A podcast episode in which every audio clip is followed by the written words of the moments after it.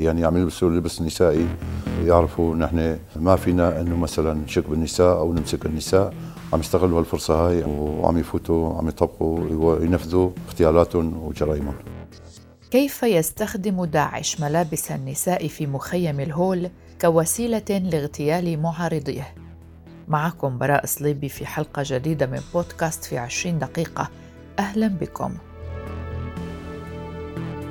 تتواصل سلسلة الاغتيالات داخل مخيم الهول منذ بداية العام الجديد، وهذه الحصيلة تستمر في التزايد، وآخر ضحاياها كان شابا عراقيا في القسم الخاص باللاجئين العراقيين بحسب شهود تحدثوا لأخبار الآن. وفي الهول أخطر مخيم في العالم شبكات لخلايا تنظيم داعش تفرض قوانينها وشريعتها ومصير غير الملتزم هو التهديد والقتل تزداد أرقام الضحايا في مخيم الهول بشكل يومي حيث وصلت الحصيلة إلى 18 حالة قتل تتضمن عمليات قطع الرأس. سنستمع إلى أنور وهو إداري في قوى أمن المخيم. عملية اغتيال صارت آه، على شخص اسمه فاروق بالفيز الثاني. طبعا عملية الاغتيال آه، صارت آه، عن طريق مسدس. الشيء اللي قدرنا حتى تأكيدا له فيه طلقتين بالرأس. وفي طلقة كمان بالإيد خمس طلقات يعني. فترة شي عشرة أيام. هاي صارت عملية الاغتيال. كانت كمان بالراس آه، وبالصدر وبالإيد. وفي متابعة للوضع الأمني داخل المخيم تبين بأن الخطر انتقل من قطاع المهاجرات إلى قطاع السوريين والعراقيين وهذا ما دفع قوات الأمن الداخلي إلى تجديد إجراءاتها الأمنية وتنفيذ عمليات تمشيط من حين إلى آخر. أخبار الآن دخلت المخيم وتحدثت إلى شهود عيان من المدنيين. لن نذكر تفاصيل أو أسماء صاحب الصوت التالي للحفاظ على سلامته. كون خلايا تنظيم داعش الإرهابي تعمدت قتل كل من يتحدث أو يدلي بمعلومة إلى الجهات الأمنية أو الإعلامية. شخصياتهم ملثمين آه، ومرات يلبسون آه، لباس نسائي إيه، وأي شخص آه، يروح للمنظمة أو يراجع أي دائرة يعني يتعرض إلى لازم ما تت... يعني تتبع دول تتبعهم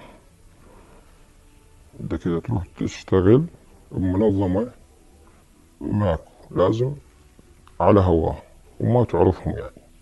شايلين سلاح ومنثمين و... ويقتالون بالعالم يعني وضعه سيء سيء إلى درجة. إيه، في أساليب كثيرة من هالأساليب أنه آه، اللبس النسائي يعني عم يلبسوا اللبس النسائي عم يتغطوا آه، يعرفوا نحن آه، طبعا ما فينا إنه مثلا نشك بالنساء أو نمسك النساء. عم يستغلوا هالفرصة هاي عم يلبسوا بزي النسائي وعم يفوتوا عم يطبقوا وينفذوا اغتيالاتهم وجرائمهم. أضاف الشاهد في حديثه حول طرق اختبائهم بعد تنفيذ الاغتيال بأنهم لا يمتلكون تلك الحاضنة الكبيرة في المخيم ولكن لا توجد الجرأة لأحد في الحديث فعند حصول عملية اغتيال حتى وإن كانت في وسط من السكان. وأخبرنا أيضا أن الاغتيالات تحدث أحيانا بشكل شبه يومي. والكل يعلم في المخيم بأن هؤلاء الضحايا هم أناس أبرياء ولكن لا أحد يمكنه التحدث إنه الإرهاب. تضيف شاهدة أخرى لأخبار الآن وتخبرنا عن طريقة تهديد أهدافهم. فيحدث ذلك من أشخاص أو من خلال الاتصال الهاتفي أو حتى عبر قنوات التليجرام. هو مو بس طريق واحد يعني. من كل الجهات إنه عم يبحثوا لنا عن النت وعلى الجوال و... حتى لما يشوفونا بالشارع يعني وين من كان؟ إذا ما التزمنا يعني آخرتنا يعني إذا يعني قالوا لنا إذا ما التزمتوا باللباس وهيك آخرتكم للذبح. مراسل أخبار الآن والذي تواجد هناك وهو من نقل لنا هذه الأصوات شاهد فيديوهات عبر كاميرات المراقبة تحتوي على عناصر من خلايا تنظيم داعش يرتدون للزي النسائي ويتجولون في المخيم. ويأتي تنكرهم بالزي النسائي لتسهيل عملية اختبائهم بين التجمعات والسكان وللتمكن من نقل الأسلحة من مكان لآخر. وهذا يحصل أيضا عند قيامهم بعمليات الاغتيال. يتم ترهيب الناس كما ذكرت هذه السيدة من خلال قناة كابوس الحسكة بنشر صور الأشخاص المستهدفين والقول بأنهم أصبحوا مرتدين بعد أن كانوا أخوات أو أخوة في تنظيم داعش وبأنهم لم يعودوا ملتزمين بشريعتهم. هي الأخرى تلقت التهديد بالقتل ولا مخرج لديها سوى الاختباء. ويعود تزايد أعداد الضحايا في المخيم إلى نشاط شبكة جديدة لخلايا التنظيم داخل المخيم واستحواذ تلك الشبكة على أسلحة فردية ورشاشة أيضا. هذا ما أكده مصدر أمني في قوات الأمن الداخلي لأخبار الآن ولكن لم تتوصل الجهات الأمنية إلى خيوط هذه الشبكة بعد. مخطط كبير يخيف الباقين في المخيم ويدفع بهم للفرار فهم باتوا متأكدين من وجود أسلحة ورشاشات ولكن لا يعلمون النوع والعدد الموجود. جاء هذا في حديث الإداري في قوات الأمن الداخلي أنور مع أخبار الآن ويطلب من مراسلنا أن يلقي نظرة على هاتفه الجوال ويقول له انظر إلى هذه الكمية من الأسلحة. كمية الأسلحة غير غير محددة بس المعلومات اللي عندنا أنه في أسلحة داخل المخيم من من فرود في يعني بواريد. آخر معلومة أنه في بواريد تشاهدت بواريد كمان يعني. في أسلحة أما الكمية والنوعية مو محددة. يعني آخر عملية لكشف السلاح كانت آه، من تل أبيض. قياداتها وتوجيهاتها عم تجي من مناطق إدلب رأس العين آه، تل أبيض. الأسلحة التي صادروها قبل أيام تحتوي على الكثير من الذخيرة. أسلحة رشاشة جعبة وحتى لباس خاص بعناصر قوات الأمن الداخلي. من جهة أخرى فريق أخبار الآن ومراسلنا بدر خان أحمد. رافقوا القوات الأمنية إلى آخر موقع حصل فيه الاشتباكات. وفي زيارة سابقة لمراسل أخبار الآن داخل مخيم الهول لم يكن المخيم يشهد تواجدا لعربات مصفحة.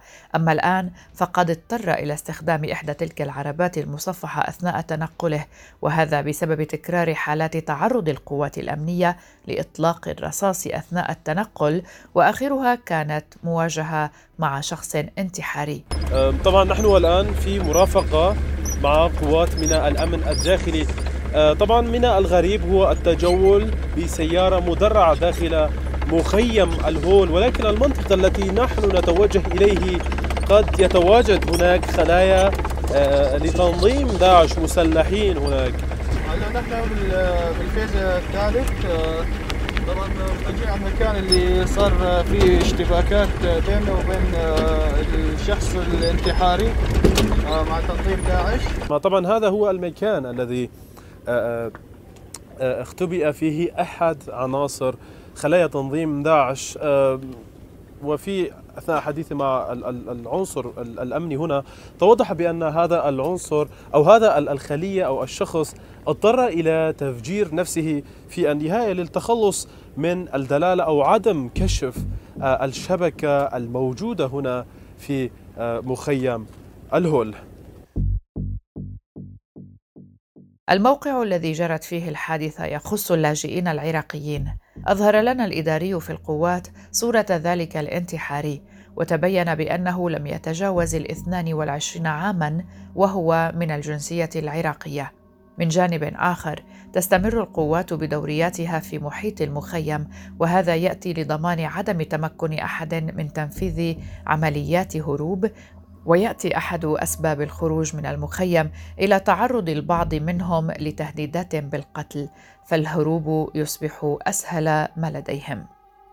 وتأتي صعوبة ملاحقة الخلايا إلى اختبائهم بين المدنيين وأيضا ضمان الجهات الأمنية إلى عدم تعرض أحد من اللاجئين للأذى عند الملاحقة حيث يضم هذا المخيم لتسعة قطاعات أحدهم لنساء تنظيم داعش المهاجرات والأخرى يقطنها لاجئين سوريين وعراقيين. وانتقل هذا الرعب من قطاع المهاجرات إلى قطاع السوريين والعراقيين كما ذكرنا. ففي المخيم لا يجرؤ أحد على الحديث لوسيلة إعلامية خوفا من تحولهم لأهداف خلايا تنظيم داعش التالين. أربعة عشر قتيلا في المخيم في سوريا خلال شهر. المخيم الذي يضم عشرات الآلاف من النازحين وأفرادا من عائلات مقاتلي تنظيم داعش الإرهابي وفق ما أفاد مسؤول كردي. وحذرت الأمم المتحدة الشهر الماضي من تفاقم الوضع الأمني المتدهور أساسا في مخيم الهول الذي تتولى الإدارة الذاتية الكردية الإشراف عليه. وقال مسؤول النازحين والمخيمات في شمال شرق سوريا شيخ موس أحمد قال إن عدد الذين تم قتلهم في مخيم الهول منذ مطلع العام حتى الآن بلغ عشرة عراقيين وأربعة سوريين ثلاثة منهم عبر قطع رؤوسهم والبقية عبر طلقات نارية من مسدسات كاتمة للصوت.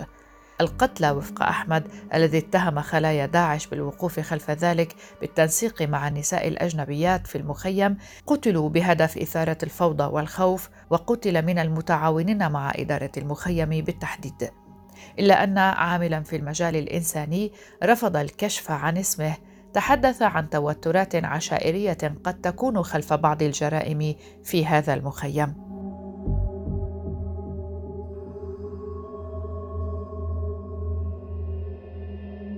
وشهد مخيم الهول في الأشهر الأخيرة حوادث أمنية عدة بينها محاولات فرار وهجمات ضد حراس أو عاملين إنسانيين. وكانت الأمم المتحدة أفادت الشهر الماضي عن 12 عملية قتل لمقيمين سوريين وعراقيين هناك في النصف الأول من كانون الثاني يناير. وفي تقرير مفصل نشرته الأسبوع الماضي حذرت لجنة مجلس الأمن الدولي العاملة بشأن تنظيم داعش ومجموعات متطرفة أخرى حذرت من أن مخيمات النازحين ومرافق الاحتجاز خصوصا في شمال شرق سوريا تمثل تهديدا كامنا. وقالت نبلغ عن حالات من نشر التطرف والتدريب وجمع الأموال والتحريض على تنفيذ عمليات خارجية في المخيم. مضيفة بأن بعض المعتقلين في مخيم الهول يعتبر آخر ما تبقى من دولة داعش المزعومة التي أعلنها التنظيم عام 2014 على مناطق في سوريا والعراق المجاور قبل أن يتم دحره منها.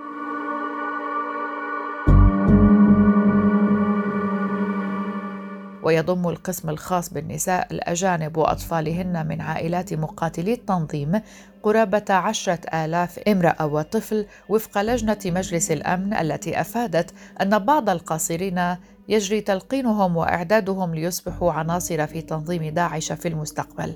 وتحصل عمليات فرار بين الحين والآخر لا سيما في ظل قدرة محدودة على حفظ الأمن وانخفاض عدد الحراس من 1500 حارس منتصف العام 2019 إلى 400 حارس أواخر عام 2020 وبحسب التقرير تتراوح كلفة التهريب من مخيم الهول بين 2500 و 3000 دولار مقابل 14 ألف دولار من مخيم روج الذي يأوي عددا أقل من القاطنين ويعد الأمن فيه أكثر إحكاما وفعالية بحسب التقرير. ويطالب الأكراد الدول المعنية باستعادة مواطنيها أو إنشاء محكمة دولية لمحاكمة المتطرفين لديها إلا أن دولا أوروبية عدة بينها فرنسا اكتفت باستعادة عدد محدود من الأطفال اليتامى وحث خبراء حقوق الإنسان في الأمم المتحدة الاثنين الماضي 57 دولة يحتجز رعاياها لدى الأكراد في سوريا حثتهم على إعادتهم إلى بلدانهم بلا تأخير.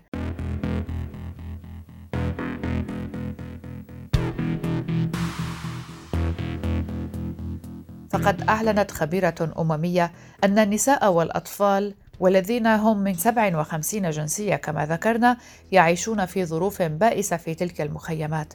وقالت الخبيرة فيونوالاني أولاين إن النساء والأطفال يعيشون في ظروف لا إنسانية في مخيم الهول وروج وفي مؤتمر عبر الفيديو مع مقرري الأمم المتحدة في جنيف قالت الخبيرة إن المخيمين يضمان أكثر من 64 ألف شخص غالبيتهم من النساء والأطفال كثر منهم بينهم شديدو الضعف ويثير وضع كثر من بينهم هواجس تتعلق بحقوق الإنسان وتتطلب من الدول تحركا مناسبا. وأيد 12 خبيرا أمميا مستقلا دعوى نيولاين في سياق مكافحة الإرهاب علما أن هؤلاء يرفعون تقاريرهم إلى الأمم المتحدة ولا يتحدثون باسمها. وقالت نيولاين إنها نقلت مناشدتها عبر رسائل مفصلة إلى كل الدول المعنية بما فيها أستراليا وبنغلاديش وبلجيكا وكندا والصين وفرنسا وألمانيا والهند وباكستان وروسيا وسويسرا وتركيا والولايات المتحدة. وأوضحت أنها المرة الأولى التي يتم فيها تسمية الدول السبعة وخمسين معا مضيفة بأن هذا ليس ناديا قد يريد أحدهم الانضمام إليه.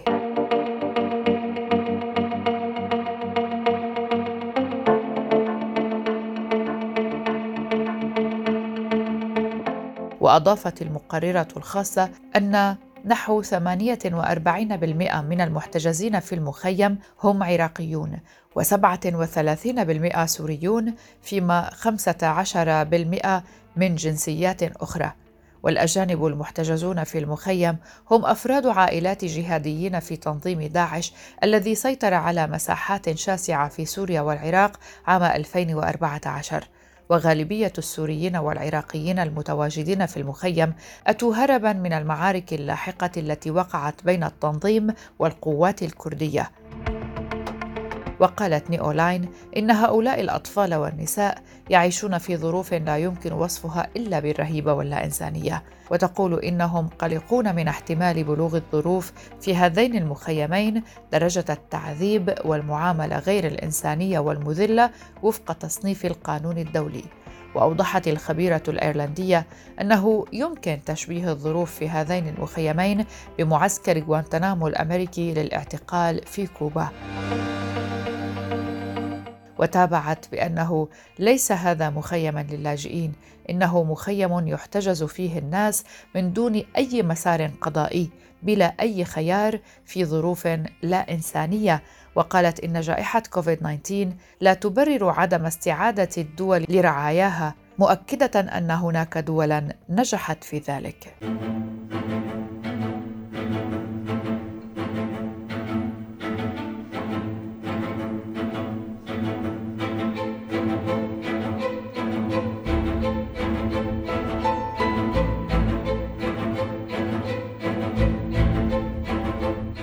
هذه كانت حلقة من بودكاست في عشرين دقيقة من إعدادي وتقديمي براء صليبي شكرا لكم لحسن الاستماع. نلتقي في حلقات مقبلة. إلى اللقاء.